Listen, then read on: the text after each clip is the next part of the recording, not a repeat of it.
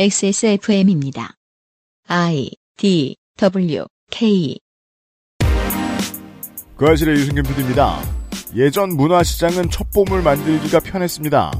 소련 눈치 안 보면서 소련을 마음껏 악당으로 몰면 그만이었고 등장인물의 피부색도 선악과 무관하게 비슷했거든요. 소련 출신 슈퍼히어로를 2021년에 내세우는 마블 스튜디오의 고민을 이 관점에서 보면 흥미롭습니다. 2년 만에 스판덱스 영웅전으로 꾸며드리는 2021년 7월 네 번째 주말에 그것은 알기 싫답니다.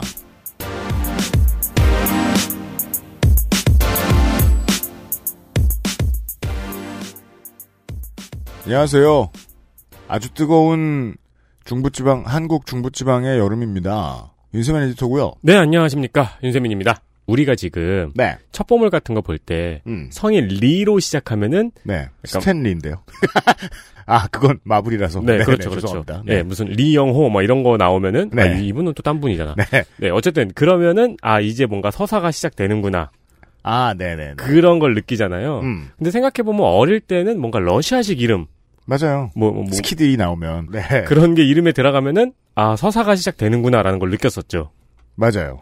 제가 그, 저, 팅커 테일러 솔저 스파이를 처음에 그 소설을 읽으면서도 네. 이런 장르의 시대는 곧 끝나겠구나. 음. 라는 느낌을 강하게 받았어요. 어, 하지만 슈퍼히어로 장르의 세계는 워낙에 역사가 오래된 문학이다 보니까 네. 이걸 아직 버릴 수가 없는 것 같아요.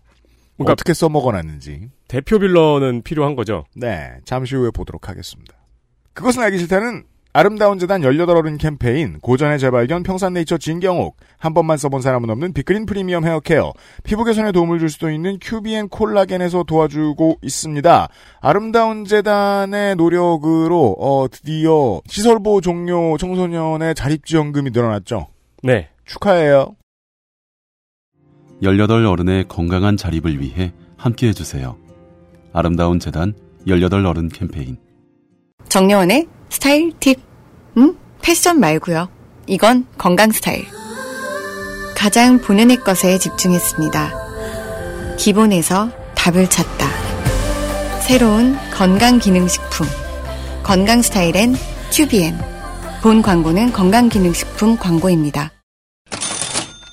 큐비엔의 신제품이 쏟아졌는데 그 중에 하나를 소개해드리죠. 큐비엔 신제품 라인업 중 가장 잘 나가는 게 뭐냐 물었습니다. 네. 그러자 돌아온 대답이 저희가 아는 게 아니에요. 돌아온 대답은 콜라겐입니다. 음, 어, 제가 저번 주에 네. 그 유명상 PD님이 요즘 이렇게 일반화가 되게 위험하다고 음, 저번 주에는 건기식 중 요즘 가장 핫한 것은 프로바이오틱스 막 이런 얘기 했잖아요. 네. 오늘 멘트 보세요. 음. 건기식에는 유행이 있으니 요새 홈쇼핑을 봐도 단연 콜라겐이 대인기. 너무 한 줄을 기점으로 태도가 바뀌는 거 아닙니까? 그렇죠. 완전히 변했어요. 네. 이- 가끔 갈고야 된다. 지금은 또 건기식 중에는 콜라겐이 짱이라고 말씀을 드리고 있습니다. 네. 시중에 판매하는 콜라겐 제품 중 건강기능식품 인증을 받은 제품은 단 3%밖에 없습니다. 그 정도 이때입니다. 네, 물론 뭐 오차 범위가 조금 있긴 하지만 네. 한 3% 정도밖에 건기식 인증을 받은 제품이 없다고 하는 거죠. 어렵습니다. 물론 이 말씀을 드리는 이유는 우리가 그 기능성 인증을 획득했다는 거죠. 헬릭스미스는 건기식 인증 부자예요. 음흠. 네, 콜라겐 제품에도 기능성 인증을 획득했습니다. 네. 식약처 권장량 최대치 콜라겐 펩타이드 3270mg이 함유가 되었습니다. 네. 이 콜라겐도 종류가 있을 텐데 음. 우리가 오메가3도 종류가 있듯이 음. 이거는 생선 비늘에서 추출한 흡수율이 높은 콜라겐이라고 합니다. 그래서 피부까지 멈춤없이 전달! 휴대성, 편의성 높은 하루 한 포 달콤한 복숭아 맛이라고 합니다. 아, 액세스몰에 있습니다. 네.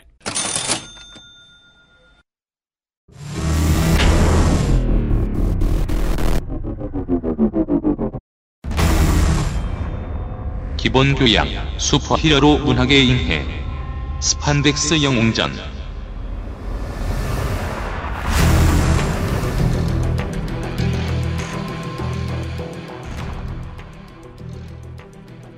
자, 덕진이 나오셨고요. 네, 안녕하십니까. 네. 복숭아 맛 덕질인. 제가 이게 지난주에 우리가 했던 얘기를, 어, 덕진이 나왔으니까 직접 물어봅시다. 어, 덕진이는 그, 내가, 그, 너를 업신 여겨도 돼요, 안 돼요? 아유, 뭐, 괜찮습니다. 네, 뭐, 네, 내가 널 배간시해도 괜찮습니까? 안 그러면 더 이상할 것 같은데요. 네. 아. 왜냐면 그래야지 내 차례가 왔을 때 나도 놀려 먹죠. 네. 죄를 실토해 주세요. 사실 오- 녹음 시간이 오늘이 아니고 어제였는데 네. 폭염 속에서인지 하여튼 이유를 모르게 모르게 게- 그냥 자버렸습니다. 네. 어, 녹음 예정 시간 4시간 뒤에 깨어나서 저에게 전화를 했습니다. 그거는 뭐 폭염 같은 이유를 댄다는 건 지금 데몰리션 맨이냐? 도저히 아니 그러니까 뭔가 핑계를 만들어 보려고 폭염이라서 부모님이 김치 냉장고에 넣어놨었나요? 그러니까 뭔가 나, 스- 나 스스로한테라도 던지는 핑계라도 필요한데 아무것도 안 만들어지는 거예요. 네. 그러고도 오늘도 15분을 늦었습니다. 아니 그 전화는 왜 안 받은 거예요? 아, 속 터져. 그, 네. 아 맞다. 네 안녕하십니까 그 전국에서 전 음. 대한민국 전국에서 출퇴근을 하고 계시는 모든 노동자 여러분 음. 존경합니다. 저는 오늘 네. 집에서 나와서 전철역까지 오는 3분 동안 한 번 탈진했습니다. 아, 이게 너무 힘듭니다, 요즘은. 아니, 걸어 다니기가. 더위도 더위인데요. 네. 거기에 마스크를 쓰고 있으니까 음. 어, 이건 이건 좀 아니지 않나 싶은. 와 진짜 진심으로 그걸 지금 알았냐고 화내고 싶네요. 계속 집에만 있었던 거죠. 그러니까요. 진짜 너무 화난다 이 말은. 네. 아, 예, 아. 그, 아 그렇게 아니 받아들이겠구나. 3년째인데. 그, 마블 시네마틱 유니버스의 팬들도 복장 터졌습니다. 팬데믹 이후로 작품이 하나도 안 났죠. 네. 예. 첫 작품입니다. 그 계속 제가 집 안에 있었지 않습니까? 음. 그러다가 이제 정말 오랜만에 이 영화를 보려고 한 번 나갔다 왔고 아, 예. 그 본 그날 밤에 음. 이 원고를 쓰려고 각을 잡고 딱 앉았어요. 네. 근데 중대한 깨달음이 찾아왔습니다. 뭡니까? 이 원, 원고의 형식을 까먹은 거예요. 그니까 말이에요. 어떻게 쓰는지를 모르겠더라고요. 이게 방송이 장수하니까 코너가 장수가- 질질 아니요. 장수가 문제가 아닙니다. 네. 텀이 문제예요. 그니까 그 얘기 하려고 그런 거야. 지난번 스판덱스 영전이 2020년 3월 7일에 358 C회였습니다. 그렇습니다. 1년하고도 4개월 만에 찾아왔어요. 네. 어, 비리비리한 작은 히어로들을 다뤘죠. 팬데믹이 나를 말려 죽이고 있습니다. 그렇습니다. 그동안 이 1년하고 4개월 동안 음. 슈퍼히어로 장르는 지지부진했죠. 아무래도 이 자본의 입장에서는 큰 돈 들어가는 투자 상품이기 때문에 지금 같은 때 쓸 수가 없습니다. 1년 4개월 전에 다뤘던 게 할리퀸과 버즈 오브 프레이였는데 맞습니다.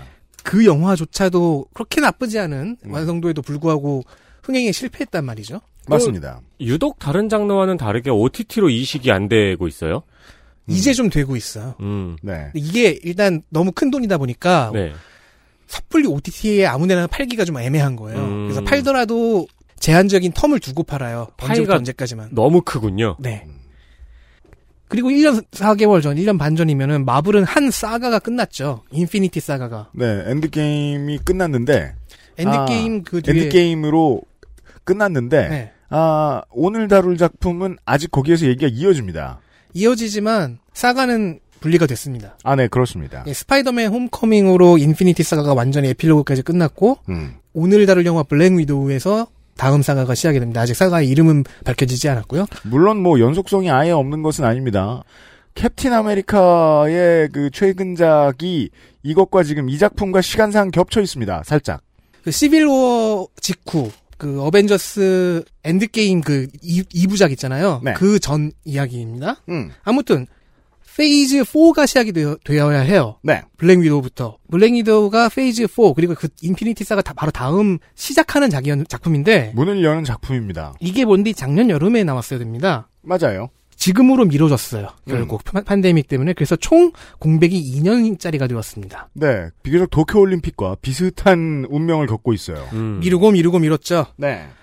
공백이 길어지니까 마블 시네마틱 쪽에서는 마블 시네마 쪽에서는 어떻게든 이걸 좀 다시 관심을 불러일으켜야 된다. 네. 그래서 금년부터 기존의 하청식 드라마 제작이 아닌 직접 제작 드라마들을 내보냈습니다. OTT를 통해서요. TV 장사로 버티고 있다. 이미 두 편이 나왔고 하나는 방영 중이고 뭐 그 외에도 몇 가지 뭐 2대 미즈마블 같은 경우 아예 예상치를 못했는데 그런 새 드라마 라인업과 드라마와 영화의 연계 뭐 이런 것들이 발표가 됐어요. 이러면서 어떻게든 이제 블랙이도 나올 때까지 버텨 버텼죠. 네. 분위기를 모르는 DC는 작품을 하나 팔았었습니다. 생각보다는 실망스러웠지만 강렬한 점은 있었던 원더우먼 2편 하나를 간신히 개봉했습니다. 이것도 원래는 블랙 위도우랑 같이 나와됐어요. 왜인지는 한 모르겠습니다만 차이로. 팬들 사이에서 블랙 위도우보다 원더우먼에 대한 기대치가 훨씬 높았던 것 같아요. 왜냐면 문화사적인 이- 이름이 있으니까. 그게 그렇죠. 아니고 전작이 걸출했잖아요. 음, 네. 네. 그리고 잭 스나이더의 저스티스 리그 통칭 스나이더 컷이 OTT로 발표되어서 상당한 박수를 받았어요. 이거는 진짜 OTT로만 낼 수 있는 작품이더라고요. 그렇습니까? 거의 러닝 타임이 3시간을 넘어오기, 넘어가기 때문에. 음. 자, 그리고서 이제 DC의 다음 영화는 이제 덜 중요한 The Suicide Squad. 네. 어, 이 우리가 편. 전에 봤던 그 수어사이드 스쿼드하고는 많이 다르더군요. 이, 뭐, 이야기, 세계관은 이어지는데, 네. 이야기를 공유하는 건 많지 않을 거다. 네. 몇몇 캐릭터들만, 중요 캐릭터들만 공유가 되는 거고. 그 배우 예. 계약도 많많이 바뀌었고 전체적으로 가격이 낮아졌어요. 배우들의. 예고편을 보니까 이제 전작은 우리가 기대한 이 펑키함이보다는 심파가 들어가가지고 실망을 했잖아요. 네. 근데 이번에 확실히 코믹함을 좀 집어넣은 것 같은 분위기더라고요. 아, 그거 이번에 나올 더 수어사이드 스쿼드의 경우에는 캐릭터들이 네. 주연급 뭐 릭 플래그나 할리퀸 같은 몇몇 중복된 주연 캐릭터들 외에는 다 마이너 중에 마이너 이것저것 바꾸기가 어- 쉽고 여러 가지 형태로 활용도 하- 가능한 거죠. 음. 네. 죽이기도 쉽고 다르게 말해 기대치가 많이 낮아졌습니다. 그리고 뭐 그 다음에는 아마도 이 universe의 방향을 겨- 결정하게 될 것 같은 음. 영화 플래시가 기다리고 있는데 네. 이 플래시와 이 영화가 채택한 스토리의 이야기를 할 수 있기를 바랍니다. 아, 다음번에는. DC에 대한 이야기. 네, 이 플래시 영화가 꽤 중요할 거거든요. 아마 내년쯤에 나올 겁니다. 그 캡틴 영웅의, 아메리카 같은 역할을 해줘야 돼요. 영웅의 네임밸류에 비해서 흥행 성적이 형편없죠. 어쨌든 스나이더 컷 히트에 힘입어 제, 그 방향성을 재설정해가는 DC와 달리 마블은 일단 기존의 사가를 마무리 짓고 새로운 이야기를 시작해야 되잖아요. 네. 자, 그 시작은 왜 이제 나오는지 의문스럽기까지 한 블랙 위도우입니다. 네 번째 페이지가 시작되기 전에 어차피 어, 나왔어야 하는 거라고 생각하는 팬들이 많더군요. 그러니까 블랙 위도우와 호크아이가 나오질 않았잖아요. 네. 호크아이는 드라마로 나올 예정입니다. 그 실제로 그래서 가장 지금 인생이 땀나고 긴장되는 건 어, 물론 뭐 이제 흥행 다 지나갔습니다만 어, 제작자 스칼렛 요한슨이 아니겠느냐. 너무 부담스러운 상황이 많이 겹쳤습니다. 네. 그런 얘기가 있었어요. 그 과거에는 TV 쪽을 담당하는 사람이 따로 있었어요. 네. 원래는 이제 장난감 회사 하다가 마블로 들어와서 음. 자기 회사가 마블에 인수되면서 들어와서 경영진까지 올라온 아이작 펄머터라는 사람이 있는데 이 사람이 좀 물건이었습니다. 블랙 위도우에 영화가 안 나오는 이유 중에 하나가 아이작 펄머터가 이제 해킹당해서 유출 유출당이 됐던 메일에 따르면은 여성 히어로 장난감은 안 팔린다. 뭐 그런 얘기를 하면서 음. 메일 가득 여성 비하 얘기가 있는 거예요. 네. 그래서 그 스칼렛 요한슨 담당 배우도 그, 다- 그 당시에 그걸 접하고 내가 왜 장난감을 못 팔아 뭐 이런 얘기를 했었거든요. 그래서 오히려 마블에서 더더욱 원더우먼 1편 영화가 비평과 흥행 모두에서 성공하길 바랬다고 하는 얘기가 있어요. 아 마블에서 오히려 DC의 원더우먼 성공을 바랬던. 예, 저쪽에서 음. 오히려 기념비적인 역사적인 캐릭터를 갖고 나왔으니까 저게 성공해야 우리도 다음에 뭐 캡틴 마블이나 네. 블랙위도우를 만들 수 있다. 여기는 같은 갈비집 골목이다라고 생각을 했군요. 음. 자, 그리하여 블랙 위도우 블랙 위도우 1964년 스탠리 돈 리코 돈 헥 본명은 나탈리아 알리아노브나 로마노바. 줄이면 익숙한 이름인 나타샤 로마노프. 나타샤. 러시아 러시아어에서는 성별의 그 성씨에도 성별이 적용된대요. 그렇죠. 그래서 남자면은 로마노프고 여자면 로마노바라는 식이 된다 된다고 하는데 어. 다만 러시아를 떠나서 이민이나 망명을 하면은 성별 적용이 제거되는 경우가 많대요. 그렇죠. 오 신기하네요. 왜냐면 예를 들어서 뭐 내가 로마노바야 내가 네. 여성이라서 근데 나가서 내 그 남동생이랑 같이 그 뭐 프랑스에 갔는데 나는 로마노바야 얘는 로마노프야 하면은 그 당황하지 할거 아니에요. 아. 행정적 문제가 생기죠. 그쵸. 음. 미국에 갔어. 그럼, 그럼 문제가 생기죠. 음. 그래서 그냥 성별 적용을 제거한다는 얘기가 많아요. 그 상당수의 한자? 문화권 출신 어, 그런 얘기가 사람들은 서양으로 이민 가면 성과 이름이 순서가 바뀌잖아요. 네. 그런 네. 거하고 비슷합니다. 자, 그럼 이런 캐릭터의 창조자는 누굴까요? 누구겠습니까? 네. 당연히 스탠 아저씨죠. 이게 그 마블 시네마틱 유니버스의 영화 혹은 이제 저 TV 프로그램들을 볼 때마다 느끼는 겁니다. 이분은 돌아가시지 않아요. 앞으로도 영원히 나올 것 같아요. 불멸이죠. 그니까요. 네. 예. 1964년이면 전에 스탠리를 추모 방송에서도 얘기했듯이 판타스틱 4의 성공과 어벤져스의 데뷔 이후 엄청 바빠졌을 때예요. 이분이 누, 가요 돌아가실 때까지 스탠리가. 안 바빴을 때가 언제인지 모르겠습니다. 그 70년대 중반부터는 안 바빴어요. 음. 그때부터 놀고 먹었죠. 네. 그러니까 이때는 뭐 헐크 쓰고 맡은 작품이 많은데 음.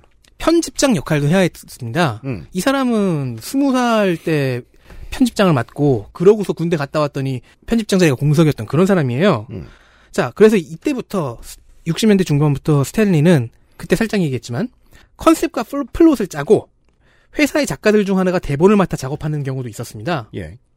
예를 들면 뭐 스탠리의 친동생인 래리 리버도 이런 작가 중 하나였는데요. 음. 작업 과정에 있어서 스탠리가 다른 작가들의 자율성을 최대한 보장해주는 선택을 했다는 이야기를 2018년 11월에 한 적이 있습니다. 한 적이 있습니다. 저는 이제 이거를 좀더 넓게 보면은 이게 원래 이제 스탠리가 공장식 분업화를 지- 작업을 지향하기도 했지만 음. 동시에 일이 너무 많으니까 그냥 니들 맘대로 해라고 해- 했을 수도 있다고 생각해요 이제는. 네, 이거 디테일상 어, 몇 퍼센트가 누구의 아이디어인지 알아내는 게 너무 힘들기 때문에 음, 음. 그, 그, 우리가 알고 있는 폭발적인 그 작품 발간을 자랑하는 만화가들도 이런 식의 작품 작업을 많이 하잖아요. 네, 어시스턴트들 최고의 실력가들을 두고서 뭐 이렇게 쫙 공장처럼 돌리긴 하지만 그래서 나중에 자기 만화가 뭔지도 못 알아보고. 아무튼 설정과 기본 플롯을 잡은 작가, 그러니까 plotter가 스- 스탠리고요. 네. 스크립트를 쓴 글작가 스크립터는 돈 리코입니다. 그림을 맡은 penciler는 돈 헥입니다. 이름이 둘 다 돈이어서 왠지 마피아 같아 보이는데요. 네. 반만 대강 맞습니다. 돈 리코의 경우에는 이탈리아계예요. 음. 본명이 도나토 프란치스코 리코. 음. 소설가와 각본가 출신으로 초기 네어데블 스토리를 쓰기도 했고요. 네. 돈 핵은 본명이 도날드더라고요. 네, 그렇죠. 이 사람은 회사 짬이 이때 64년 당시 한 10년 차가 됐고요. 음. 어벤져스 초기 시리즈에서 그림을 그렸던 주력 작가예요. 즉 편집장이 베테랑 작가 둘을 데리고 만들어서 데뷔시키는 캐릭터와 나타샤 로마노프였습니다. 네. 그런데요, 이렇게 거창하게 표현하면 틀린 서술입니다. 웬데요? 나타샤 로마노프가 데뷔했을 때요, 히어로가 아니었습니다. 음. 조연급의 1회짜리 sub villain이었습니다. 뭐 시대를 보면 소련 사람을 어, main villain으로 쓰- 쓸 수도 있지만 어쨌든 그냥 뭐 지나가는 villain일 가능성이 매우 높아요. 소련의 스파이로 등장해서 아이언맨의 적대자 역할을 했고요. costume도 없었으니까 supervillain으로 분류할 수도 없어요. 음. 즉 최초의 블랙 위도우는 이야기를 진행시키면서 나 가- 진행시키면서 등장한 소련 측 악역 중 하나였을 뿐이었습니다. 이름도 사실 약간 기분 나쁜 거미 이름이죠. 그냥 뭐 미국에 사는 네. 거밉니다. 과부거미. 정말 여담으로 원래 마블에는요. Golden Age 시절에 30년대에 블랙 위도우라는 anti-hero가 하나 있긴 했어요. 우리가 이 역사를 뒤져보면 계속 발견하는 게 동명 이 히어로가 종종 나와요. 전혀 유명하지 않고요. 음. 한국에선 거의 알려지지도 않았는데 저는 이 캐릭터를 처음 보고 너무 놀랐거든요. 음. 뭐야 그럼 나타샤가 2대야? 근데 2대는 아니에요. 그냥 까먹은 거예요. 근데 스- 그런데 이 네. 원조 블랙 위도우도 설정이 별로 밝은 편이 아니에요. 사탄과 계약한 흑마법 마녀입니다. 음. 근데 그 흑마법으로 악인들을 징벌해서 지옥으로 끌고 가요. 오. 저승사자예요. 거의 그런 거예요. 어. 몸에 딱 붙는 원피스 입고요. 원피스를 입고 그게 되나? 아무튼 빌런인 블랙 위도우가 다시 데뷔 이후에 다시 한번 쓰이면서 5개월이 지났습니다. 네. 데뷔를 하고서 음. 다시 한번 써, 써먹기로 했어요. 음. 스탠 리와 돈 리코는 이 캐릭터를 좀 발, 발전시켜볼 생각이 들었던 것 같습니다. 블랙 위도우는 소련 정부로부터 코스튬과 무기를 지급받고 아이언맨과 싸우기 위해서 동료를 하나 구합니다. 이 동료가 호크아이. 네. 클린트 바튼이 이렇게 데뷔했습니다. 음. 당근 같은 데서 뭐 동료 구합니다. 같이 안티 히어로 하실 분 구합니다. 아이언맨 쳐, 막 그 쳐- 때려보실 분 구합니다. 여기서 함정은 이때 결정된 블랙 위도우의 디자인이 현재의 디자인이 아니에요. 전 이제 뭐 놀라지도 않는데요. 이런 문제에 대해서. 캡틴 마블 경험한 다음부터는.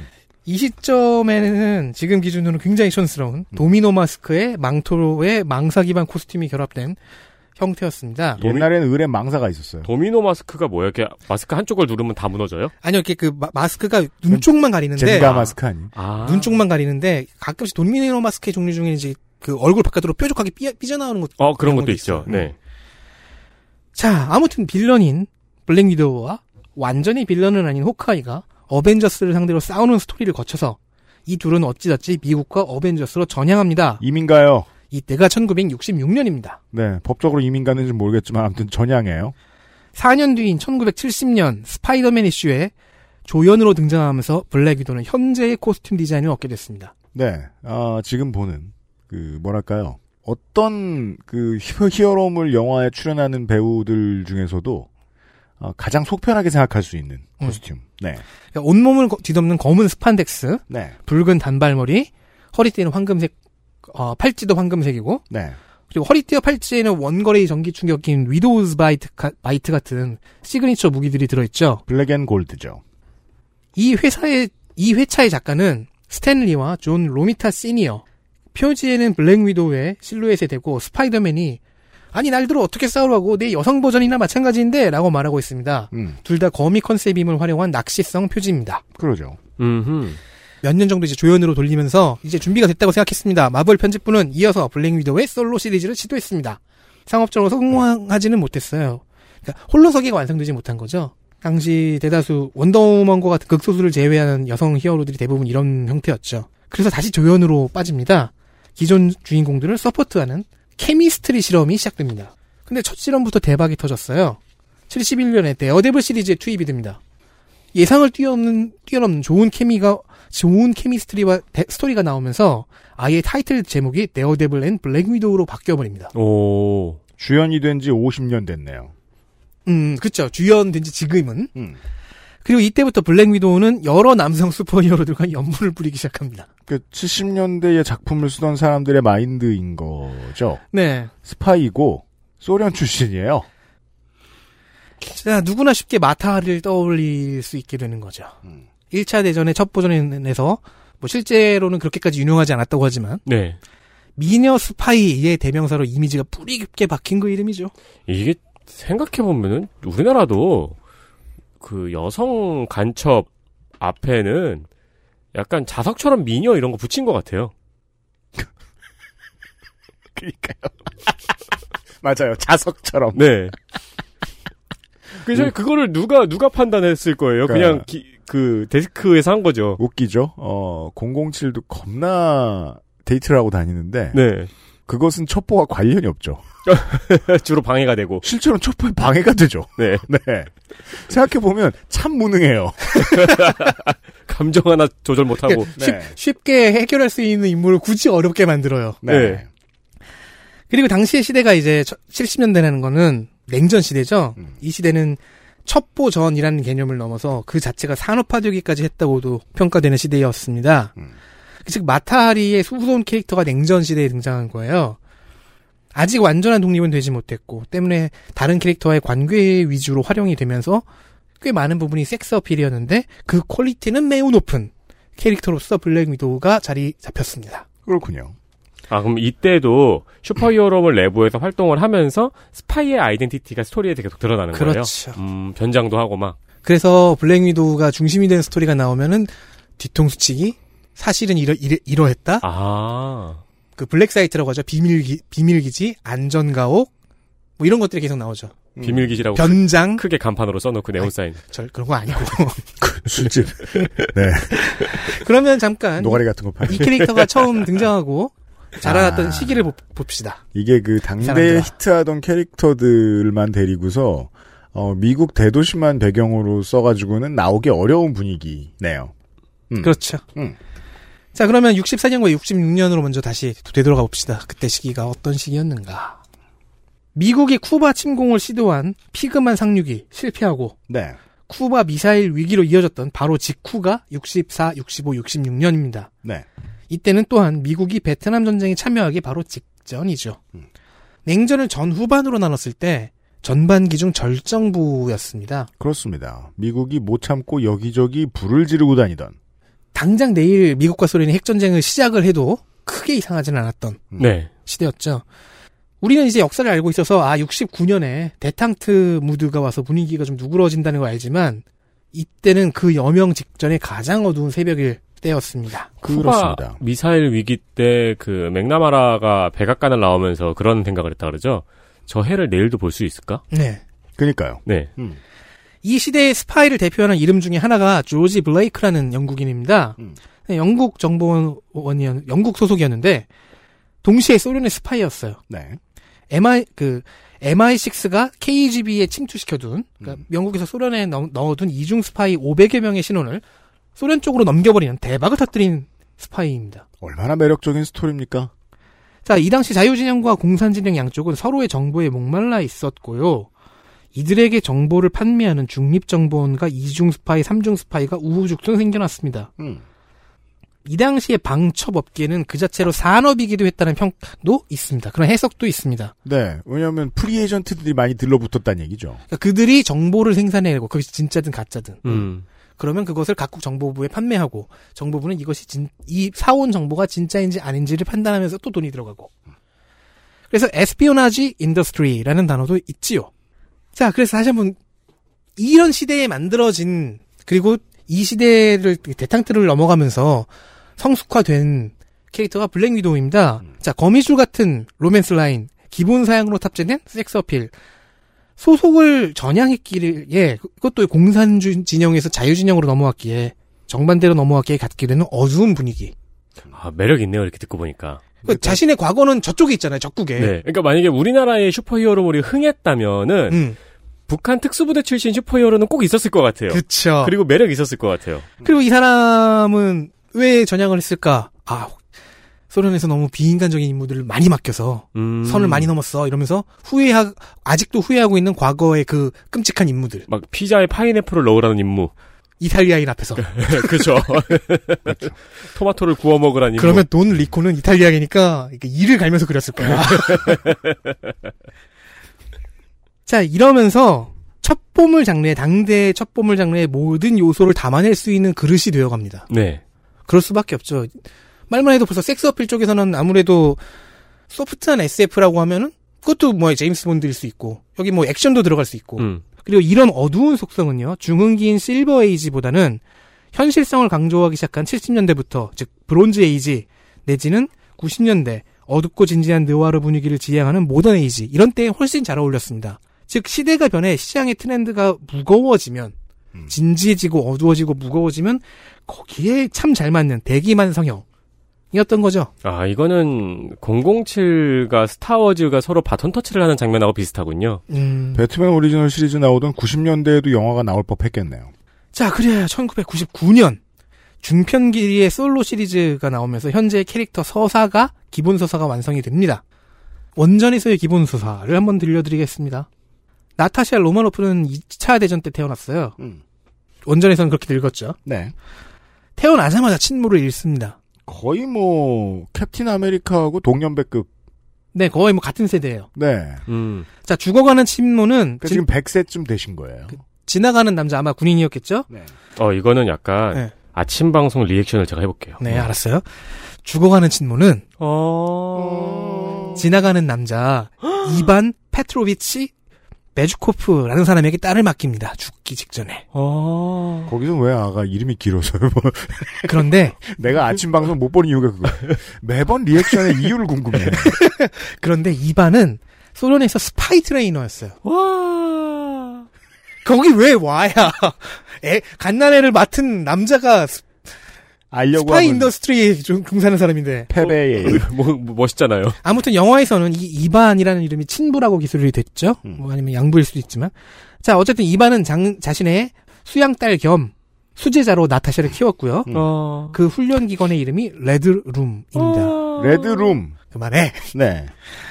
이건 소련이 전 세계에서 모아놓은 소녀들을, 소녀들을 음. 학생 삼아서 돌린 스파이 양성 기관이에요. 네.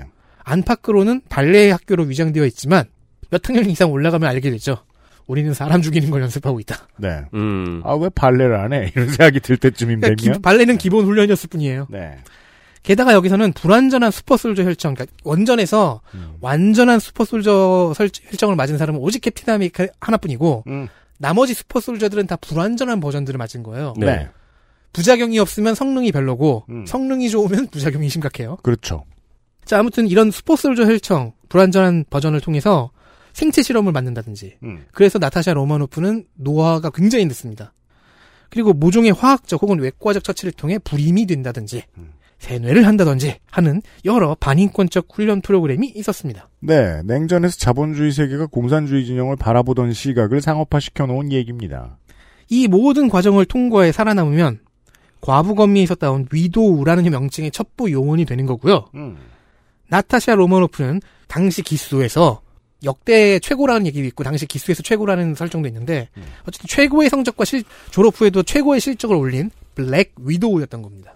아, widow 중에 블랙 위도우인 거군요. 네. 이 과정에서 냉전 시절 당시에 소련 소속으로 세뇌당한 상태였던 윈터 솔저 음. 버키 반즈와 만나 로맨스도 하나 만들었습니다. 그렇죠. 이게 대선 때 되면 시끄러울 문제죠. 버키 반즈가 사실은 소련에서 놀아먹었다. 이런. 어, 근데 이 세뇌 저게 상, 무슨 캡틴 아메리카냐. 세뇌 상태에서도 로맨스가 되네요. 그러게요. 그건 안 상했나 봐. 어쨌든 이 두 사람은 그 이후로도 거의 평생이 그러니까 헤어졌어도 평생의 연인 같은 그 세뇌가 풀려도 그 계속 사랑할까? 아, 그 말씀을. 아, 그거는 이제 버키 반즈만의 기- 중심에서 소리에서 또 다르게 서술이 돼요. 어. 네. 그 말씀을 왜 드렸냐면 이 버키 반즈는 잠시 캡틴 아메리카죠. 아주 잠시. 네. 자, 99년작 이 이야기에서는 옐레나 벨로바라는 인물도 등장을 합니다. 이런 흐름을 모르고 이제 블랙 위도우를 보신 분들은 이렇게 말합니다. 전 세계적으로 다들. 그래서 이게 블랙 위도우 얘기냐, 옐레나 벨로바의 이야기냐. 자, 나타샤가 소련을 등지고 전향했잖아요. 근데 그냥 전향한 것도 아니고 제3국으로 망명한 것도 아니고 어벤져스의 멤버이자 미국 실드의 비정규 요원, 요원이 됐어요. 이적 행위죠. 그죠? 그 이후 말장난입니다. 옐레나 사실상 맞아요. 이적행위 맞죠. 네. 옐레나 벨로바는 그 이후 역대 최고까지는 아니지만 나타샤 이후 최고의 블랙 위도우가 된 인물입니다. 그렇죠. 즉 전향하지 않은 버전의 나타샤라고 할 수 있고 실제 블랙 위도우 이름에 적법한 계승자를 자처했어요. 레드룸의 두 번째 어, 블랙 위도우. 네 수석. costume도 블랙 위도우와 동일했는데 다른 점은 금발이라는 것 그리고 네. 상의가 배꼽티라는 것. 좀 짧아졌습니다. 네. 그래서 99년작 블랙 위도우의 스토리는요. 현존 최고로 쓰- 최고의 블랙 위도우인 나타샤 로마노프와 싸가지 없는 강력한 후배 블랙 위도우 옐레나 벨로바의 대결이 중심이 됩니다. 한 명은 소련인 소련 쪽인 상태로 네. 싸움인 거죠.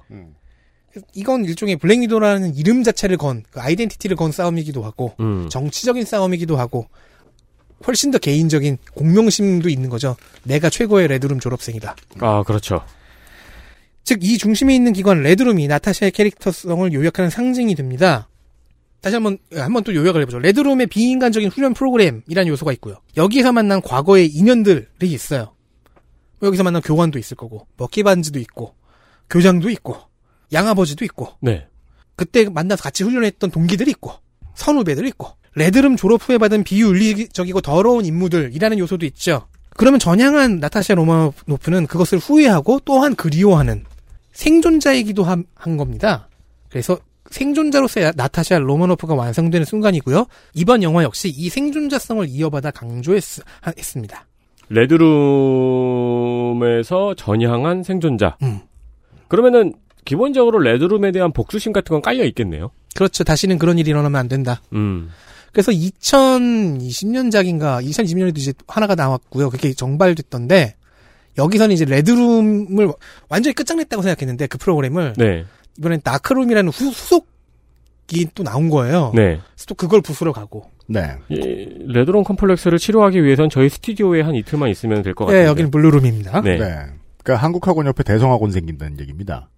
음. 이게 그 사교육 광풍의 부작용을 이야기하고 있는 작품이에요. 제발 부탁드리니 이런 소리는 좀 잘라주시면 안 되겠습니까? 이것들을 계속 이렇게 줄 세우는 교육만 시켜놓으니까 못돼 처먹어가지고. 그렇지 레드룸에도 1타 강사가 있겠고 네. 나가! 여기 레드룸도 지금 오- 온라인으로 할거 아니, 아닙니까? 이게 수석들은 다 쌍스러워, 그니까 저, 다 성격이 더러워져가지고. 서로 죽이고 막 이러잖아요. XSFM입니다.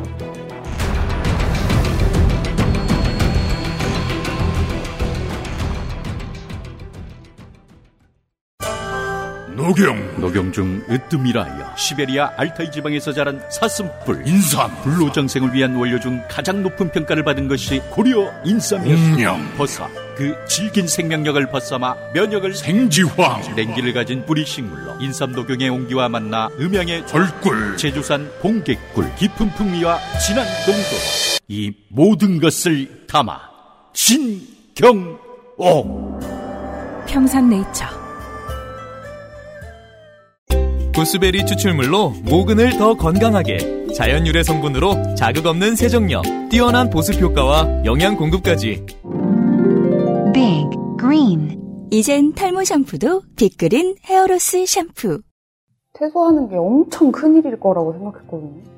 근데 너무 아무렇지 않게 집이 바뀌어 있더라고요. 제가 무슨 생각이 들었냐면, 어, 그러면 나는 이제 내 스스로 나를 찾아야 되는구나. 내가 할 수 있는 일 찾아야 되는구나. 만 18세가 되면 보육원을 나와 자립 정착금 500만 원으로 자립해야 합니다. 이렇게 보호가 종료되는 아이들은 한 해 약 2,500명. 이들은 어떻게 살아가고 있을까요? 18 어른의 건강한 자립을 위해 함께 해주세요. 아름다운 재단 18 어른 캠페인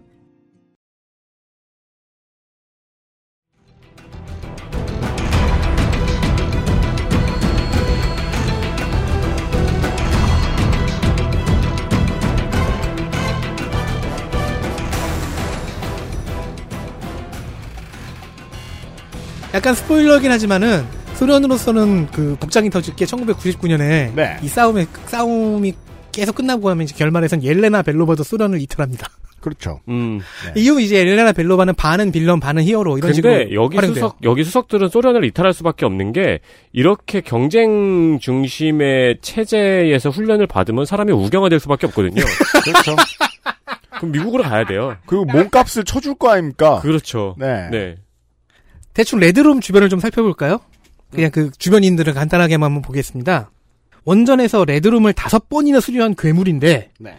결과적으로 받은 보직은 나타샤의 그림자 요원이어서 질투와 분노에 사로잡힌 인물 아이언 메이든이라는 캐릭터가 빌런 캐릭터가 있습니다. 멜리나 보스토코프.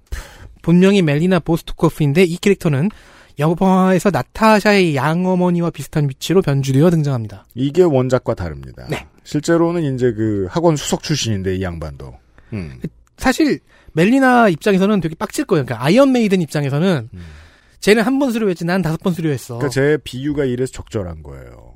이게 아이언 메이든이 왜 못 되졌냐? 자꾸 공부할 때 비교를 당해서 그런 거란 그러니까 말이에요. 나는 오수를 했는데 예. 한 번에 통과한 쟤보다 성적이 안 좋아. 그러니까 뭘 말할 때마다 선생들이 나타샤는 말이야. 어? 음. 나타샤는 와, 한 번에 다 와, 이랬던 거예요. 네. 그것도 이제 막 구전될수록 막 그 점점 과장되잖아요. 그러니까 말이에요. 네. 나중에 그러면 한막 레드룸 틀리는 걸 본 적이 없어. 막 레드룸 이러고. 16기 정도 되면은 야 그거 그 있어 있어 그 나타샤 로마노프라는 언니가 있어. 이러면서 그러다가 이제 막 나타샤 한손한 손으로 교관들을 다 때려잡았대. 뭐 이러면 나타샤 서낭당 이런 거 생기고 그런단 말이에요. 그거 한 6년 겪으면 못 되지죠, 사람이. 아무튼 이 캐릭터는 변주가 됐고요. 네. 레드룸에서 교관으로 만나 연, 연인으로 발전했다고 하는 윈터솔저 버키 반즈도 있는데 영화에는 안 나오고요. 음.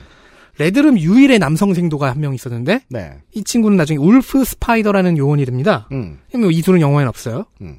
자 도전적인 후배 후배 위도우 옐레나 벨로바도 있죠. 영화에서는 유사 자매로 등장하고요. 음. 레드룸 트로프의 국가에서 그러니까 국, 당이 공산당에서 짝지어준 남편도 있어 있더군요. 참 신기하게도 아, 이건 안 신기하죠. 이게 뭐 80년대 70년대에 만들어진 스토리니까 무슨 저 소련을 통일교 보듯이 네. 근데 뭐 개연성은 있어요. 그러니까 전 왜냐면 남편은 전쟁 영웅이거든요. 음. 즉 전쟁 영웅과 소문만 무성한 스파이 여성 영웅을 결혼시키면은 그 가족은 뭐 혁명의 가족. 뭐 미국의 액션물들은 근데 보통 이런 얘기 되게 좋아했어요. 네네. 예. 큰 회사든 뭐 이상한 미국이 아닌 국가든 왠지 결혼을 강제로 시킬 것 같고. 그 남편이 되는 사람은 2차 대전과 한국 전쟁에 참전한 공군 파일럿입니다. 음. 뭐 격추왕이었다고 해요. 네. 그래서 전쟁 영웅이 된 알렉세이 쇼스타코프. 음. 이 사람이 이제 작중에 소련에서는 유리 가가린 레벨인데 그게 무슨 소리예요? 겁나 영웅이란 소리예요? 그쵸, 그 정도로. 음. 그래서, 근데 이제 당의 결정은 우주인으로 가는 사람은 유리 가가린. 알렉세이는 죽은 것으로 처리한 후 불완전하나마 역설계에 거의 성공한 버전의 super soldier 혈청을 주사해서 음. 캡틴 아메리카의 소련 버전인 레드 가디언으로 만듭니다. 맨인 블랙의 세계관. 이 캐릭터는 영화에서는 유사 아버지의 위치로 등장해서 유사 아버지. 유사 유사 아버지는 그러니까 네, 유사 가족을 그리고 있기 때문에 네. 레드 가디언이라는 이름을 계속 씁니다. 네. 하, 첩보 장르라는 거를 첩보 장르에 대한 생각을 다시 이렇게 다시 또 들어가 보면은 지금까지 쭉 얘기한 것도 있잖아요. 음. 액션이 있고요. 네. 추리 있고요. 음. Widow's Bite 같이 그냥 휙 나가는 원, 그 원거리 전기 충격기 같은 게 어디 있어요. 근데 뭐 그런 게 존재한다고 상상하면 그건 사실 SF적인 기술 기술 상상력이죠. 왜요? 저기 테이저건이 원거리 전기 충격기잖아요. 그거를 팔찌 형태로 작게 해가지고 수- 그 여러 발을 한 번에 쏠 수는 없잖아. 만들면 되죠. 근데, 여긴, 여긴 미국이라고. 아 근데 쏘다 지가 맞을 가능성이 좀아 높아지긴 그렇죠. 해요. 자기 아무래도. 손등에. 네. 아, 또 이래. 이러면서 쓰러, 쓰러지고. 네. 그리고 첩보물 자체는 또저 정치가 깔려 있어야 되죠. 음. 그러니까 우리가 가장 가까이에 생각할 수 있는 오래된 영화는 미션 임파서블이죠. 아 그렇죠, 그렇죠. 네. 그러니까 액션, 추리, SF, 정치 네. 이런 것들이 다 결합해야 만들어지는 장르물입니다. 음. 따라서 현실의 국제 정치 상황에 민감하게 영향을 받아요. 네. 냉전 시기에 첩보 장르가 만개한 것은 우연이 아닙니다. 그렇죠. 그런데 자 소련이 망 소련이 망했어요. 음. 블랙 이제 위도우 고민해볼 문제예요. 블랙 위도우도 전향했어요. 그니까요. 그리고 세계가 잠시나마 다극화 구도로 들어갔습니다. 사실은 지금도 다극화의 연장선상이긴 한데 한동안 그, 아, 이렇게 되면 되니까 한동안 첩보물이 과거 역사에 기대거나 음. 팅커 테일러 솔저 스파이 네. 아니면 테러 조직에 기대죠. 미션 임파서블. 네. 그렇죠. 그래서 슬슬 뭔가 제3세계라고 부르고 이 피부색이 백인이 아닌 어떤 정치 조직 에게 소련에게 뒤집어 씌웠던 캐릭터를 갖다 옮겨놓습니다. 음. 그래서 여럿을 찾죠. 북한도 찾았고 9.11 이후에는 아랍도 찾아봤고 음. 네. 그 외에도 여러 곳을 찾아 헤맵니다. 뭐그 그 와중에 잘 안 되면은 뭐 액션의 비중이 굉장히 커지거나 스파이 도구의 기술적 상상력을 자랑하는 SF의 색채가 강해졌죠. 아마도 이건 그냥 제 예상인데 첩보물에 능한 작가들은 모두 중국과의 국제 관계를 주시하면서 음. 자 어떻게 하면 이제 새로 그 21세기에 맞게 인종 차별이나 문화 차별을 퇴- 최대한 덜하면서 중국을 첩보물에서 사용할지를 고심하고 있을 거고요. 자민당 같은 로망이죠. 중- 옛날의 예. 방법 어떤 걸 써가지고 과거 과거처럼 영광을 재현하려는 생각. 그리고 중국 쪽에서도 작가들이 또 그런 생각하고 있겠죠. 그죠. 미국을 어떻게 해? 어떻게 써먹을 수 있을까? 촌스럽지 않게. 음. 왜냐면 지금까지 나온 중국 쪽의 첩보 히어로물들은 다 유치했거든요. 그뭐 중국 드라마 많이 보시는 여러분 무슨 저 중국 드라마가 대한물만 있는 게 아니잖아요. 아니 그 예- 옛날로 생각을 해도 음. 이소룡의 상대는 항상 백인이었잖아요.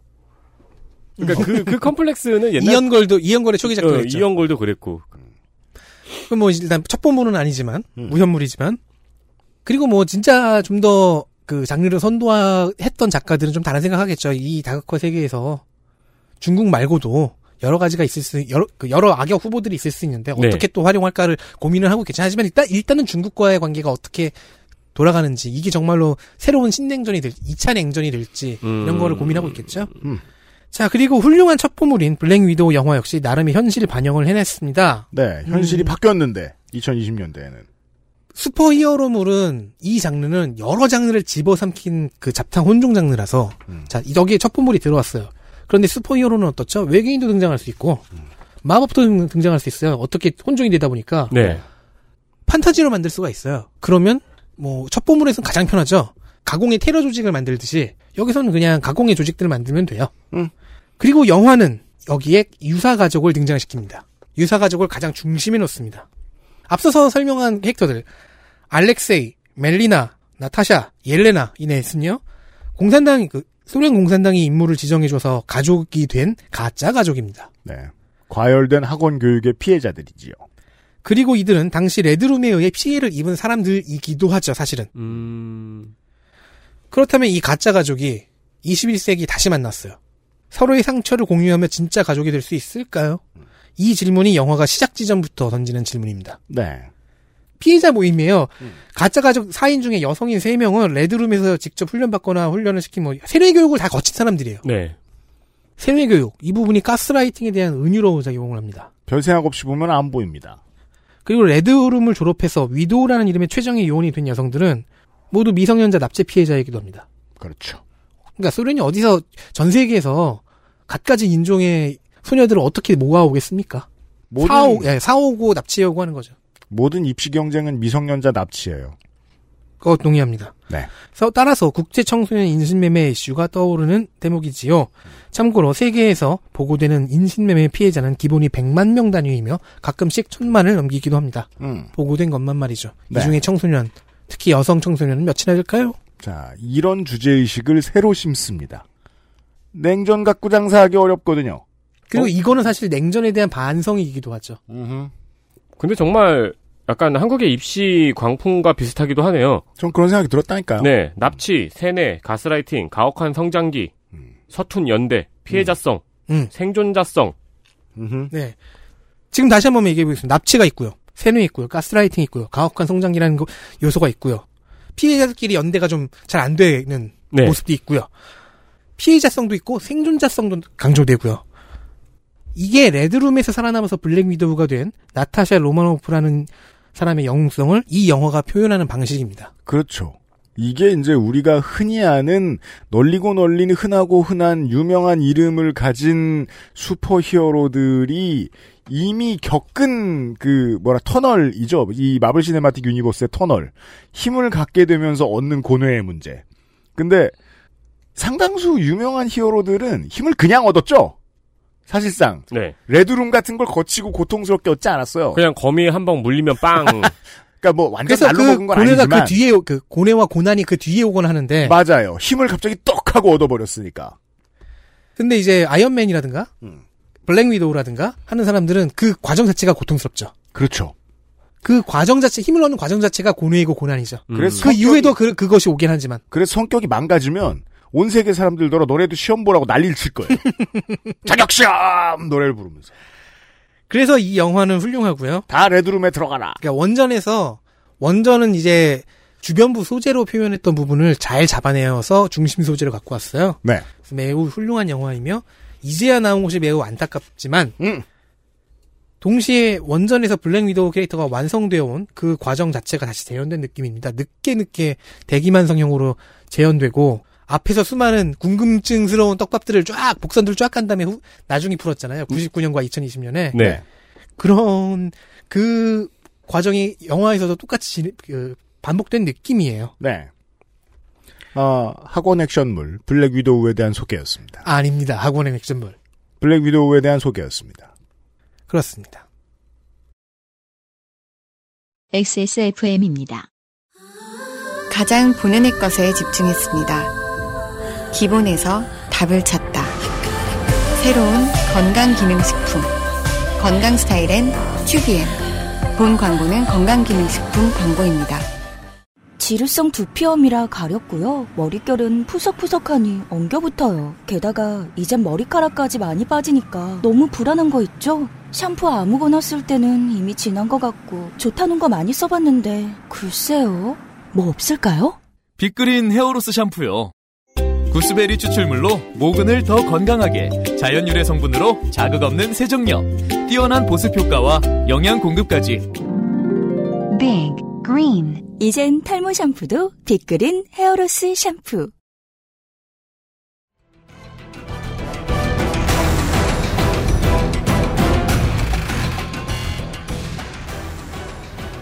남은 얘기는 뭐예요? 아, 맞다.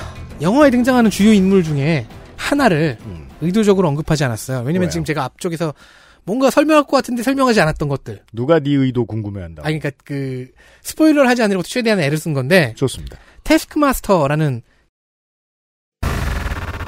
테스크마스터 1980년 데이빗 니셸리니와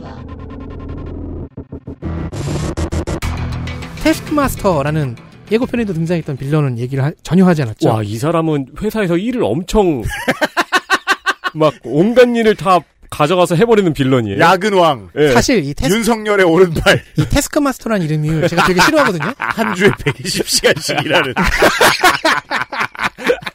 제가 그 시간표 계산한 거 봤어요. 어, 5일 동안 17시간 일하고 토요일 날 18시간 일하고. 아, 아니, 그, 그, 그, 아니구나. 일요일 날 18시간 일하고 6일 동안 17시간 일하면 돼요.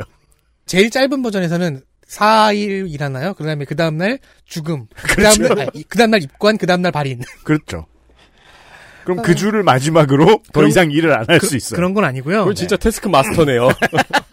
아니, 저는 가끔씩 마블의 B급 캐릭터들부터는 이름이 너무, 이름을 너무 대충 지은 것 같아갖고. 근데 진짜 아, 너무 싫은 빌런이에요. 테스크 마스터는 이름으로는 이름, 그 본명도 대충 지었습니다. 본명이 안토니 마스터즈입니다. 마스터즈 씨예요.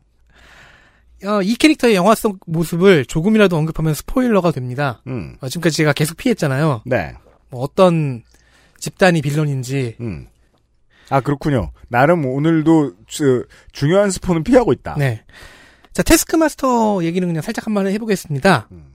가만히 있어봐. 나는 분명히 살짝 한다고 적었는데 왜 이렇게 긴 거야? 빨리 해요 그럼.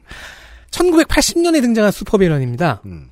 제한적인 포토그래픽 메모리라는 걸 갖고 있어요. 4메가? 아니요, 그게 아니고. 제한적 메모리 아니, 용량이 적어요. 1980년이면 3회가 더 엄청나죠. 누구, 그렇죠. 아니요, 네, 누군가의 동작을 보면 그걸 그대로 따라할 수 있습니다. 네. 모쿠진이죠. 아, 그래서 그 완벽하게 복사가 가능해요. 음.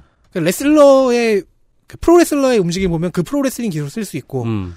태권도 금메달리스트의 그 동작을 보면 그, 그 발차기 그 움직임을 그대로 따라할 수 있고. 네. 네, 맞, 맞아요. 모쿠진이에요. 네, 생각해보면 MCU에 하나쯤 있을 법한 캐릭터입니다. 그래서 배워본 적 없는 무술도 충분히 충분히 관전하기만 하면 그냥 배워버립니다. 반대급부로는 이제 사적인 기억이 흐려진대요. 직해 없는 어, 공허한 본캐. 어, 그럼 사적인 기억이 흐려지면은 그 텔레비에서 나오는 태권도 동작을 따라 한 다음에 여자친구를 까먹는 거네요? 정확해요. 자기 딸을 까먹었어요. 어? 야 이게 그 산재네요. 그렇죠. 근데 task만 주 120시간. 네. 네.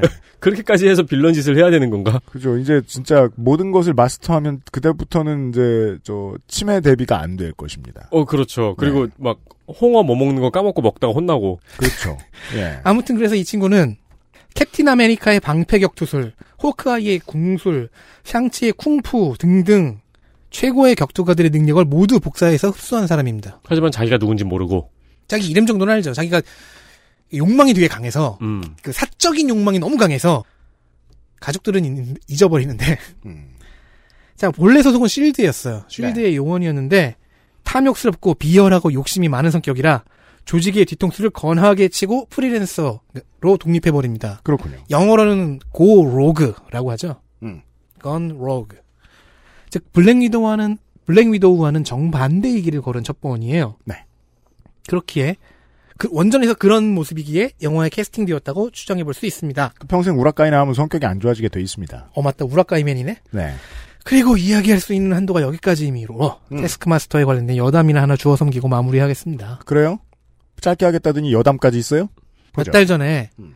한국 국기를 디자인 모티브로 삼은 태극기라는 캐릭터가 마블 코믹스에 등장했다고 하죠. 만약에 이거 그 정부 부처에서 이런 거 했으면은 탄핵 얘기 나왔을 겁니다. 내 세금 아까워. 여기서는 이슈가 된 적이 있다라고 하는데 이슈가 됐었구나라는 마음이네요. 저 아 잠깐 저도 저 기사를 읽은 적이 됐어요. 있어요. 제 세계에서는 이제 그 태극기를 모티브로 한 덩크로우가 발매된다고 해서 이슈가 됐었는데 음, 음. 아 네. 어, 반스에서 이- 저 이번 주에 아마 태극기 아, 그렇죠. 뭐 네. 나올 거예요. 음. 그 제가 이- 이때 당시 이 얘기를 너무 하고 싶었는데 야, 그때 사- 그때 사람들이 뭐 댓글에서 싸우면 싸우고 있었던 얘기는 이런 거예요. 아 유치해 죽겠다. 음, 음, 음. 아니야 저건 저장내에서 흔한 방법이다. 국가 의인화라는 방법이다. 음, 네. 그래도 국뽕 마셔보자 태극기가 나왔다. 아이고 그래도 유치하다. 등등으로 싸웠습니다. 근데 이제 뭐 왜 한국이라는 나라를 태극기라는 가장 쉬운 기표에다가 몰아넣느냐라는 불만은 있죠. 왜냐면은 성조기를 그 기표로 몰아넣은 캡틴 아메리카는 30년대 캐릭터고요. 그렇죠. 가면서 그 유니언 잭을 하나에 그렇게 몰아넣은 똑같은 국가 의인화 방법으로 유니언 잭을 만든 캡틴 브리튼이 몇 년도 작품이었다. 그것도 아마 20세기 중, 근데 차라리 테스, 중후반이고. 태스크마스터가 더 한국적이잖아요. 태스크마스터는 참고로 해골 모양의 헬멧을 쓰고 다닙니다. 맞습니다. 절대 벗지 않아요. 그 더 한국적이네요. 그 막 그 배달 문화도 명날? 같이 의- 의인하면서 과로와 함께. 그런데요. 테- 과로는 확실해요. 그런데 태극기 캐릭터가 지- 등장한 만화는 테스크 마스터의 타이틀이었습니다. 네. 블랙 위도우 개봉을 앞두고 나온 5회짜리 짧은 중편 타이틀인 거예요. 음, 테스크마스터한테 두드려 맞는 역할인가 보네요. 반대입니다. 테스크마스터를 두드려 패는 역할인가 보네요. 네. 그 태극기는 일종의 슈퍼솔저이기 때문에 음. 힘을 앞서 앞서면 테스크마스터는 당할 수가 없어요. 네. 주 저- 52시간 빡! 저도 저 지쳐서. 부대에서 슈퍼 솔저들 몇 만나봤습니다만 보통 골골됩니다. 단행본으로 무, 무릎이 성치 않고요. 5회면요. 이슈 5개 정도라면은 단행본으로 치면 1권, 그러니까 볼륨 하나가 겨- 간신히 나올 분량입니다. 한 권. 네. 아, 근데 디자인이 구리긴 하네요. 네. 차라리 긴가판을 갖다 쓰지. 그리고 다른 캐릭터도 있나요? 어, 이 이야기가 왜냐면요. 이 이야기를 사- 그 도입부 이야기를 살짝 해야 되는데 음. 그래야 태극기라는 캐릭터가 왜 나왔는지를 이해할 수 있거든요. 네. 이 작중에서 실드의 짱은 음. 디렉터는 네. 마리아 힐입니다. 여기선 힐이 닉 퓨리보다 선임이더라고요. 실드 국장이죠. 그, 닉 퓨리가 힐을 힐의 후임이었 후임인 설정인 거예요. 음. 근데 힐이 죽은 거예요. 음. 시작하기 하자마자 네. 힐이 죽은 다음 죽은 후 범인으로 지목된 사람이 태스크마스터입니다. 음. 그리고 태스크마스터는 자신의 누명을 벗기 위해서 닉 퓨리와 함께 행동하기로 합니다. 음. 지금 퓨리는 어, 마리아 힐이 마지막으로 집중했던 프로젝트 지구 멸망급 무기가 있다. 이러면서 이 프로젝트를 뒤쫓으면 진범을 잡을 수 있겠지? 그래서 둘은 조사를 시작합니다. 하지만 힐의 죽음에 빡친 블랙 위도우가 태스크마스터를 뒤쫓고 테스크 마스터는 죽고 싶지가 않으니까 바쁘게 도망다니며 조사를 하는 게 내용인 첩보 장르입니다. 에스피오나지. 음. 아, 이것도 경무네요. 그니까요. 힘들어요, 여러모로. 네. 음. 퓨리가 가진 정보에 따르면 이 프로젝트의 암호를 풀어내려면은 첩보기의 거물 셋의 동작 을 동작 암호가 필요하대요. 아, 한 명은 이렇게.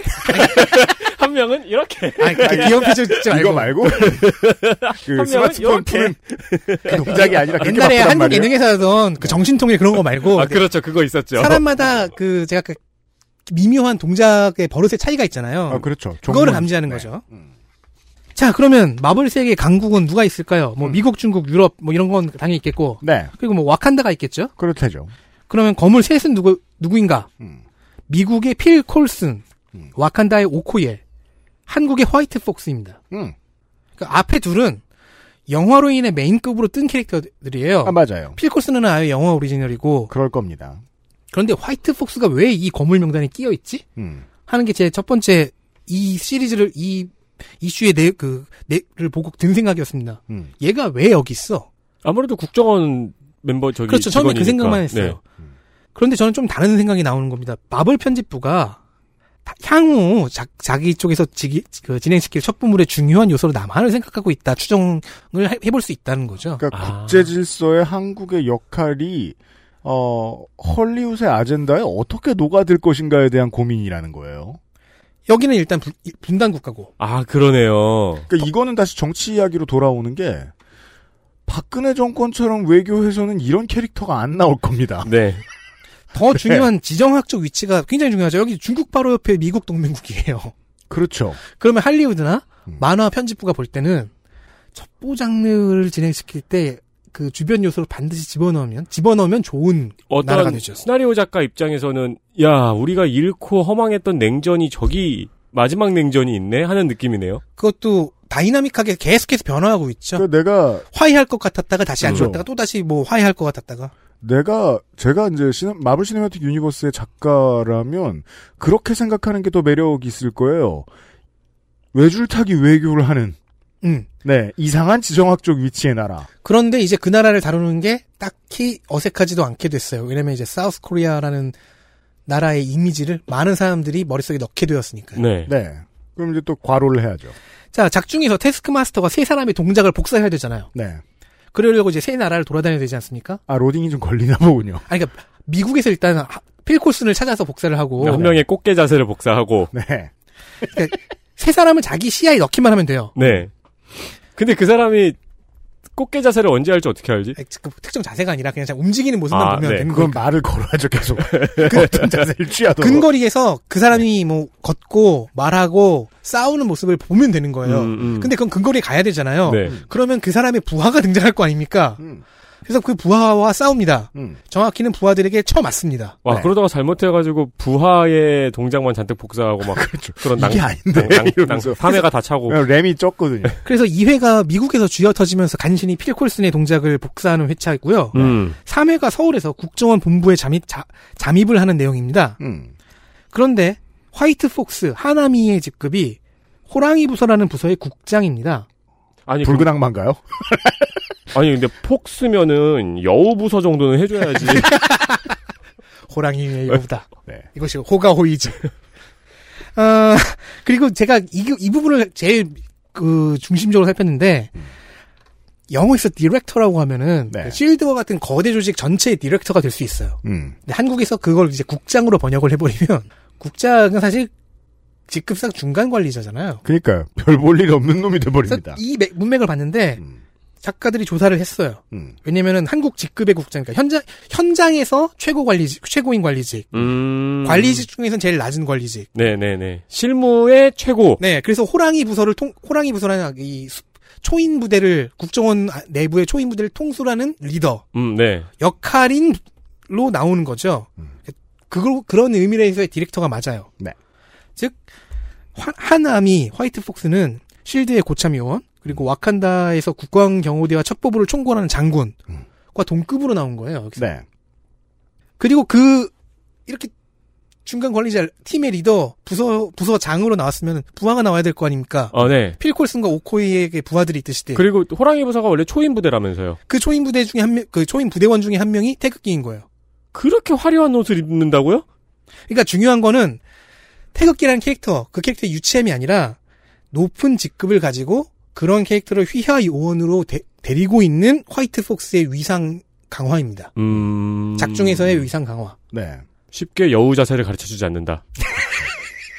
여우 같은. 그러니까 영상화의 수혜 캐릭터인 필콜슨 및 오코에와 함께 엮였다는 점에서 저는 이것이 이제 마, 마블 편집부에서 간을 보는 거라고 생각을 해요. 아, 그렇죠. 당장 영상화를 하거나 그러진 않을 테지만은 네. 일단 슬쩍 계속 간을 보고 떡밥을 던지면서 이 캐릭터를 필콜슨이나 오코에처럼 주요 조연으로 발탁시키려고 하는 한다고 생각합니다. 왜냐하면 바로 이전에 중요 프로젝트에 들어 화이트복스가 바로 이전에 중요 프로젝트에 들어갔을 때가 시빌 워 2였거든요. 네. 그 자체로는 비평적으로 실패하긴 했지만 어쨌든 커다란 프로젝트의 분명히 한 부분으로 들어갔습니다. 아, 근데 첫판물로서의 한국이 등장하는 이 히어로물은 흥미가 좀 가네요. 재밌을 것 같네요. 그리고 작가들이 열심히 공부를 하고 있는 것 같고요. 네. 그 무수한 기획자들이 퇴사하고 늙어 죽고 국제 질서가 새로 바뀌어도 어 마블과 DC가 없어지진 않기 때문에 이 간을. 간을 보고 관련된 작품이 언제 나올지는 예측하지 않는 게 좋겠습니다. 네네. 뭐 우리 살아있을 동안 안 나올 수도 아니 있고. 당장 기획안이 나와 있진 않을 거예요. 네. 근데 구상안 정도는 나왔을 거예요. 음. 이런 이런 경우에 네. 이런 이런 조건이 충족되면 이런 이런 기획을 한번 해봅시다. 라는 정도의 몇 줄짜리 구상안은 나왔을 거예요. 알겠습니다. 평화롭게 덕질을 해봤습니다. 2년 만에. 다음 작품 나올 때 만나요. 다음 덕질인. 작품은 아마도 더 수어사이드 스쿼드. 아 이건 넘어갑시다. 그니까. 네. 관심 없어요. 누구의? 존 시나의. 아, 존 시나가 나와요? 다음번에 봐요. 다음번에 뵙겠습니다. XSFM입니다. 네, 진경호 팀장입니다. 저희 엄마요? 진짜 경자 옥자요. 충성 경장 진경옥 세상의 모든 경옥을 위해 120시간 진하게 다렸습니다. 활력 있는 사람들의 이름 진경옥 평산네이처. 아스트랄 뉴스 기록실 뉴스 아카이브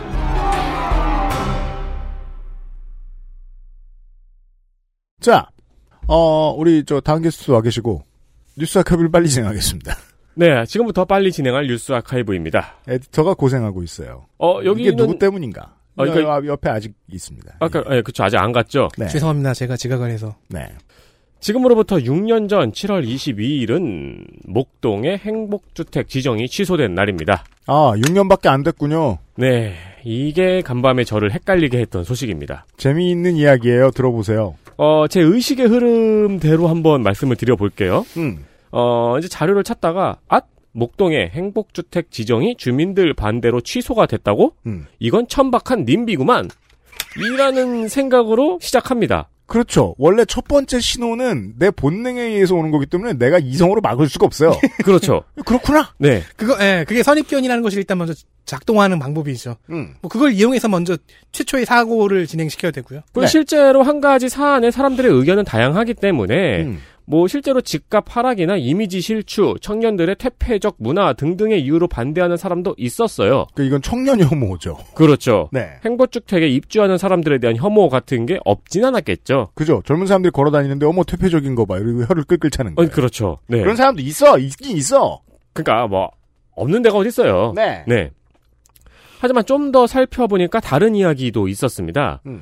이 행복주택을 짓겠다는 곳이 당시에 유수지였거든요. 음. 말인즉 침수 대비 방안 없이 유수지에 행복주택을 짓겠다는 게 문제였던 거죠. 네. 그리고 목동은 이미 교통이 헬이잖아요.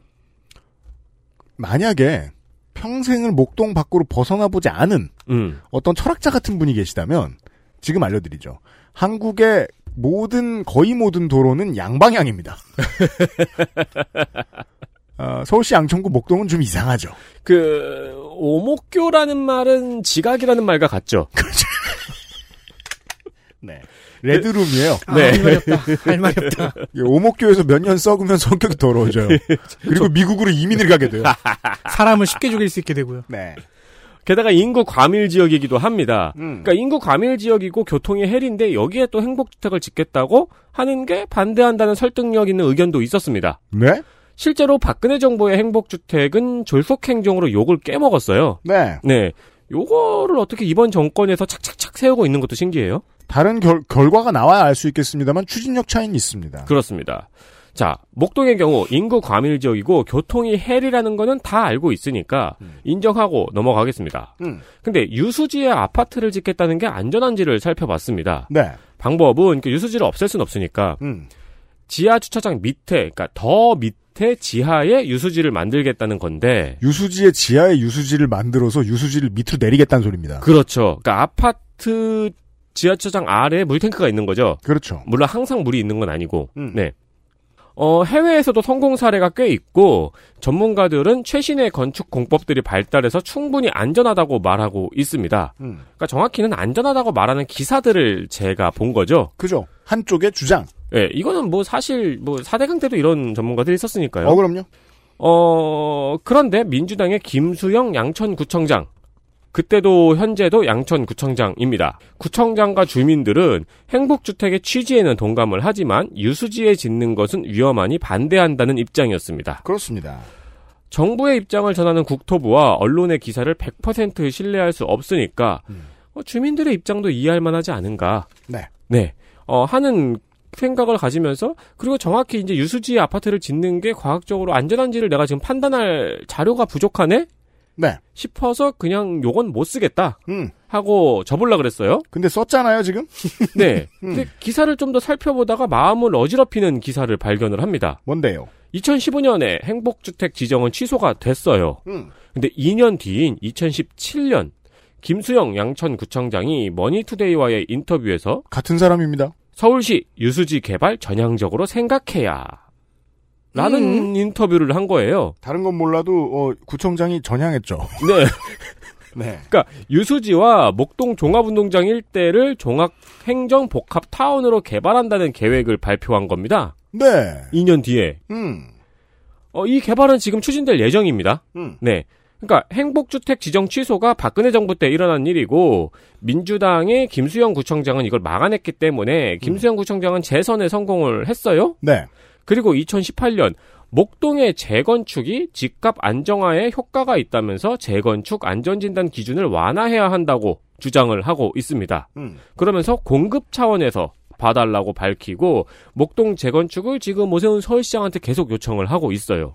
그쵸. 전향했어요. 인구 과밀이라면서요. 음. 그러면은 뭐 유수지에 뭘 짓는 것도 위험하다고 안 된다는데 거기 또 뭘 짓겠다고 하고 음. 인구 과밀이라 안 된다더니 공급 차원의 재건축을 하겠다고 하고 네. 어 헷갈리죠. 마음이 어지럽습니다. 그래서 오세훈 시장은 지금 이걸 어떻게 생각하고 있을까요? 옛날에 지어진 거대한 건물과 어, 옛날에 신도시라 불리던 타운의 문제점은 그겁니다. 옛날 기준으로 교통량을 판단했기 때문에 네. 건물은 다 주차장이 좁고 도로는 다 좁죠. 네. 그게 오늘날의 서울시 양천구 목동이거든요. 음. 오세훈 시장도 지금 헷갈리고 있는 거 아닐까? 그럴 수도.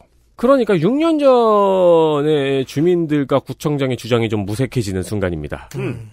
양천구는 안 그래도 이 김수영 구청장의 남편인 이대학 전 구청장하고 추재업 전 구청장의 고문 기술자 음. 진실 공방이 있었어요. 네, 저희가, 이거 기억, 기억나요. 알려드린 적 있죠. 네. 그래서 구청장 잔혹사로 지역민들이 고통을 받고 있었던 와중에 이대학 전 구청장의 아내인 김수영 구청장이 현재까지 안정적인 행정력을 발휘해서 어, 재선에도 성공을 하고 지역의 지지도가 꽤 높습니다. 밖에서 보기에는 헷갈리지만 양천구 주민들 입장에서는 일 잘하는 구청장일 거예요. 음. 그리고 구청장을 뽑는 권리는 양천구에 있으니까요. 예. 그래서 밖에 있는 저 같은 경우는 이런 구청장한테 긍정적인 평가를 내려야 될지, 음. 어, 아니면 부정적인 평가를 내려야 될지, 네. 네, 판단하기가 어려운 밤이었습니다. 음. 행복주택이 지역 주민의 반대로 무산되는 일은 Korean standard입니다. 네. 아직도 속속 발생하고 있고요. 음. 어, 영등포에서는 청년들이 퇴폐적 문화를 확산시킨다는 이유로 반대를 했죠. 재밌죠? 영등포에서 술 한 번 먹어본 적 있는 사람이라면 이해할 수 없는 발언입니다. 그렇습니다. 네, 그리고 뭐 현수막에 빈민 아파트라고 써붙였죠. 네. 네. 그리고 물론 가장 걱정이 되었던 잠실과 송파 같은 경우에는 경제들이 경제지가 엄청 바랬어요. 네. 이걸 제가 서칭을 많이 했는데 경제지가 음. 잠실과 송파가 취소되기를 엄청 바랬어요. 싹싹 빌었어요. 네. 오매불망. 네, 하지만 신청을 받고 있습니다. 음. 입주자를 모집하고 있습니다. 그리고 집안에 대해서 많이 이야기를 경제지들이 했는데 그것도 또 묘하죠. 왜냐하면 어, 롯데월드 슈퍼타워와 같은 집안을 공유하고 있는 지역이거든요. 그렇죠. 근데 그건 그렇게 얘기 안 했거든요. 네. 서영 같은 경우에는 안 그래도 주민들이 반대를 많이 했습니다. 분당이요. 네, 분당의 서현이요. 그 아동복지시설 퇴, 퇴소자들이 들어온다면서 반대를 많이 했었거든요. 잠시만요. 제가 지금 이때 분당 서현의 주민들이 공유했던 전단지를 지금 유피님한테 보내드렸거든요. 네. 이거 보시면은 이제 아동복지시설 퇴소자 타 지역 출신들이 오기 때문에 반대한다라는 전단지를 서로 돌리고 그랬습니다. 분당은 경기도의 미국입니다. 대다수가 이민자예요. 맞습니다. 어디 이민자를 막으려 들어요? 네. 네. 성남 토박이는 여기 앉아 있죠. 음. 그렇게 진짜 써있네요. 저 전단지에. 19세에서 39세 청년 누구인가요? 무주택자이며 타 지역 출신이 다수 포함된 대학생 취업준비생입니다. 직장 제한이 없습니다. 신원 검증이 되지 않은 불특정 다수입니다. 우와, 도널드 트럼프가 한국말이 유창하네요. 그렇죠. 네. 이런 전단지를 돌리면서 반대를 하고 있었는데 음. 있었는데 꼬꼬무 같네요. 어, 지금 약간 첩보물 같은 느낌이 나고 있어요. 재밌어요. 보세요. 있었는데 맹꽁이가 발견이 됩니다. 진짜 오. 맹꽁이요. 네. 부지에서 맹꽁이가 발견이 된 겁니다. 음. 어, 주민들이 갑자기 맹꽁이 지킴이가 됐습니다. 이게 정치입니다. 이게 정치예요. 네. 이 시행사에서 찾을 때는 맹꽁이가 얼마 없었어요. 네. 주민들이 눈, 주민들이 눈에 불을 켜고 찾아가지고 그렇죠. 맹꽁이가 잘 나오는 날씨에 126마리를 찾았어요. 맹꽁이 입장에서는 겁나 고맙죠. 그렇죠. 야, 이런 환경론자들만 살아?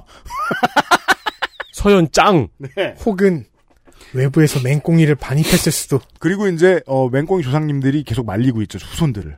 아니야, 우린 쟤네 때문에 죽었어. 그죠. 네. 분당 다 논밭이었어요. 네.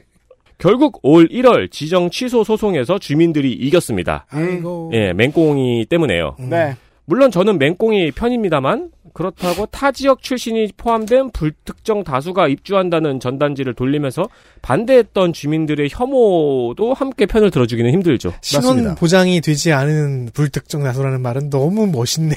네. 이것과 관련된 연구를 하는 사람들도 많이 있습니다만, 아, 요렇게만 얘기해 보죠. 진보적인 청년 단체들이 이런 말 실수를 하는 경우를 가끔 봅니다, 국내에서. 청년들도 강남에 집이 혹은 잘, 갈 곳이 있으면 좋지 않겠느냐 이런 얘기를 합니다. 네. 글쎄올시다. 좌파는 서울 집중 현상을 견제하는 게 더 맞지 않을까라는 생각이 오히려 드는데요.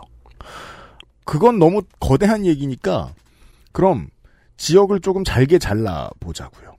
성남이에요. 분당을 계속 부촌으로 두어보자. 근데 이 유럽, 특히나 미국의 경우에 보면 꼭 부촌이 영원히 부촌이란 법은 없거든요. 네. 쇠퇴도 있어요. 네. 가다 보면. 그냥 영원히 부자로 살게 둬. 그리고 다른 지역을 개발하는 건 어떨까? 어, 라는 생각을 하는 쪽이 보통은 조금 더 전향적인 태도였던 걸로 저는 기억을 하는데, 어, 이상하게 좌든 우든 사람들은 나도 거기! 라는 가치관을 가지고 있더라고요. 음. 예. 왜 굳이 목동? 정치적으로 조금 더 전, 전향적이었다면 신정동으로 갔을 겁니다. 저는 네. 그렇게 생각해요. 예. 그래서 그 은평 뉴타운이나 강남구의 행복주택이나 보면 입지가 생각보다 뭐 오세훈 시장 시절에 된 것도 있고 뭐 박원순 시장 시절에 된 것도 있습니다만은 입지가 생각보다 전향적이에요. 조금 먼 곳. 조금 그 아웃사이더 박스의 생각으로 만들어진 곳들이 덜어 있는데 아닌 곳들에서는 무조건 이런 일이 생기죠. 저는 사실 어 뭐 분당의 주민들이 계속 이렇게 반대하고 자기들끼리만 사는 거 저는 어찌 보면 찬성이에요. 음. 긴 호흡으로 어 그런 새로 만들어진 부촌은 어떻게 늙어가는가를 알아보는 것도 괜찮을 것 같아요. 거기는 이제 또 재건축하게 해달라고 난리칠 시즌이 되기도 했어요. 네. 20년, 30년 됐죠? 이미 저 강남서초 송 강, 강남서초 분당 같은 곳들은 이미 많이 늙어 있습니다 평균적으로. 맞습니다. 네. 네. 변화가 몇십 년 내로 찾아올 겁니다. 자연스럽게요. 뉴스 아카이브였고요. 였습니다. 네.